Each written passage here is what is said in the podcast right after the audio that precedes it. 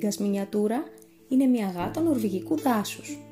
Μια γάτα μύθος σε αρχαία σκανδιναβικά έπι, πλάι στη Φρέγια και το Θόρ, πρωταγωνίστρια σε πασίγνωστα παραμύθια, πολύτιμη συνταξιδιώτησα των Βίκινγκς, φυλαγμένη σαν θησαυρός εν μέσω πολέμου και πλέον αγαπημένο μέλος οικογενειών και γατόφιλων σε όλο τον κόσμο. Ας τη γνωρίσουμε καλύτερα.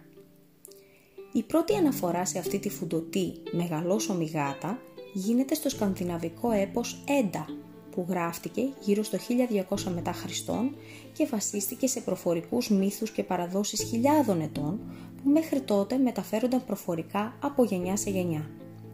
Η αφήγηση περιγράφει μια μαγική γάτα που ζει στα σκανδιναβικά βουνά και έχει την ικανότητα να σκαρφαλώνει κάθετα απόκριμνα βράχια που καμία άλλη γάτα δεν μπορεί να πλησιάσει.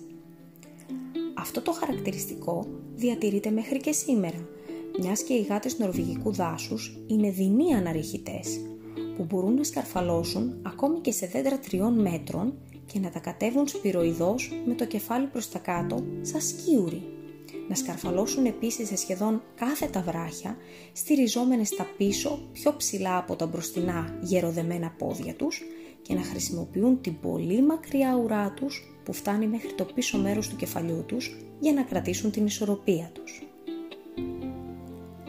Άλλοι μύθοι αναφέρουν ότι οι γάτες αυτές στην πραγματικότητα είναι νεράιδες που ζουν κοντά στους ανθρώπους ώστε να προφυλάσσουν το πολύτιμο βούτυρο και τα τρόφιμα από τα ποντίκια και ότι παίρνουν τη γατήσια μορφή τους μόνο και μόνο για να μην προδοθεί η παρουσία τους στους ανθρώπους.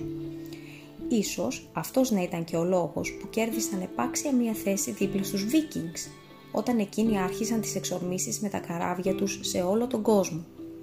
Οι σκληροτράχυλες αυτές γάτες έγιναν τότε θαλασσοπόροι, απαλλάσσοντας τα καράβια από τροκτικά και σώζοντας τα πολύτιμα φορτία τους. Λαξεύτηκαν από τη σκληρή σκανδιναβική φύση ζώντας στα δάση και τα βουνά, ενώ αργότερα οι άνθρωποι εκτιμώντας τις εκπληκτικές κυνηγετικές τους ικανότητες, προσπάθησαν να τις φέρουν κοντά στα χωριά τους, ώστε να ελέγξουν τον πληθυσμό των τροκτικών. Δυστυχώς όμως, η διασταύρωσή τους με οικόσιτες γάτες, σε συνδυασμό με το δεύτερο παγκόσμιο πόλεμο στις αρχές του 20ου αιώνα, απείλησε την υπέροχη αυτή γάτα με εξαφάνιση και έτσι ξεκίνησε ένας αγώνας δρόμου για την επίσημη αναγνώριση της φυλής και τη διάσωσή της. Αφού το αναγνωρίστηκε επίσημα από τη FIFA μετά από μεγάλο κόπο το 1977, η φυλή κατέκτησε τις καρδιές των γατόφιλων παγκοσμίως. Πώς θα μπορούσε να γίνει αλλιώς άλλωστε με αυτή την υπέροχη εμφάνιση; Γεροδεμένες, μειώδεις, με μεσαίου μήκους σώμα αλλά φαρδί σκελετό, η πλήρης ανάπτυξή τους μπορεί να πάρει ακόμη και 4 χρόνια. Τα αρσενικά κυμαίνονται από 4,5 έως 9 κιλά, ενώ τα θηλυκά συνήθως από 3,5 έως 8 κιλά.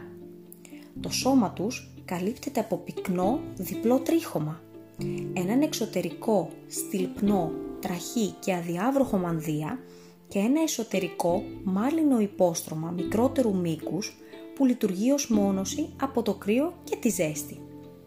Η χαρακτηριστική του σχέτη γύρω από το λαιμό τις κάνει να μοιάζουν με λιοντάρια. Το τρίχωμά τους μπορεί να είναι σε οποιοδήποτε χρώμα θα τις βοηθούσε να καμουφλαριστούν σε ένα δάσος. Ενώ απαγορεύονται χρωματισμοί που φανερώνουν διασταύρωση με άλλες φυλές, όπως για παράδειγμα οι χρωματισμοί point. Ρίχνουν το περισσότερο τρίχωμά τους στις αρχές της άνοιξης και φουντώνουν ξανά το φθινόπωρο για να υποδεχτούν το χειμώνα με το πλούσιο πέλος τους, το οποίο, όπως και το σώμα τους, μπορεί να χρειαστεί 3 με 4 χρόνια για να αναπτυχθεί πλήρως.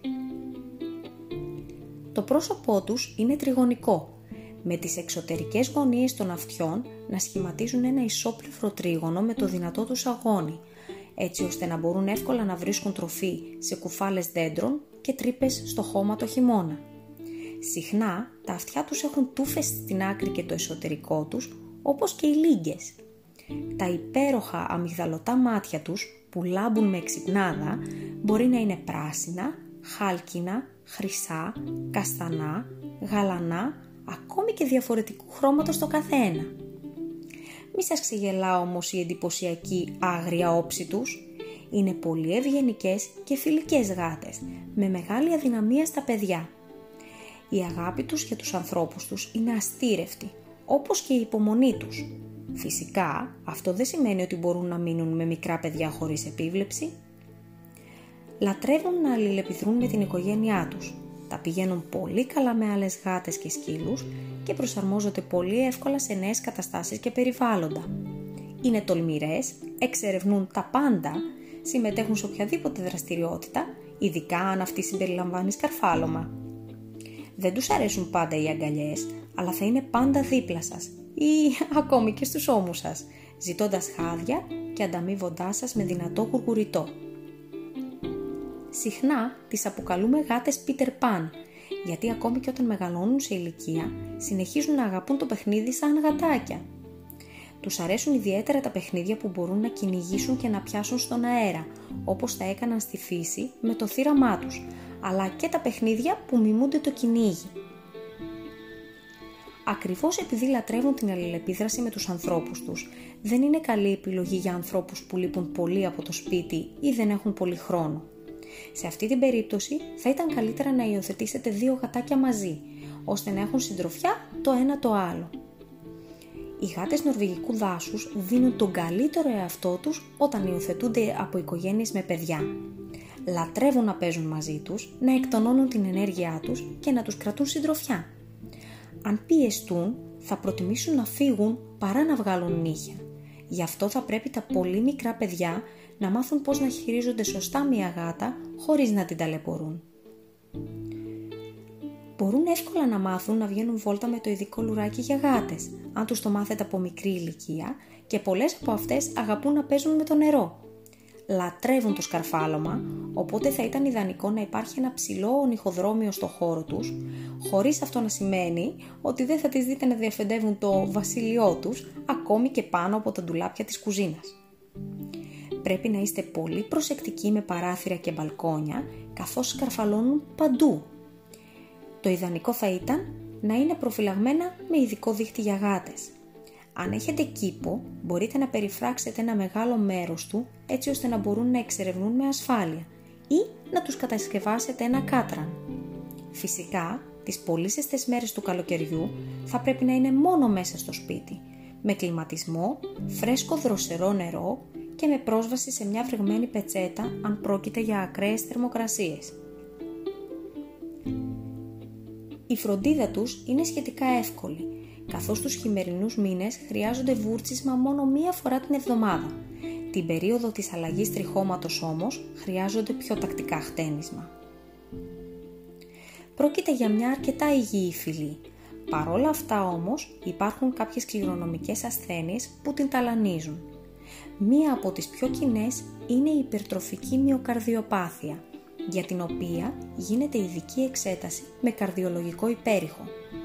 Όπως και με όλες τις φυλές, ενημερωθείτε για τις εξετάσεις που πρέπει να έχουν γίνει στους γονείς και ζητήστε τες από τον εκτροφέα όταν αποφασίσετε να αποκτήσετε ένα γατάκι.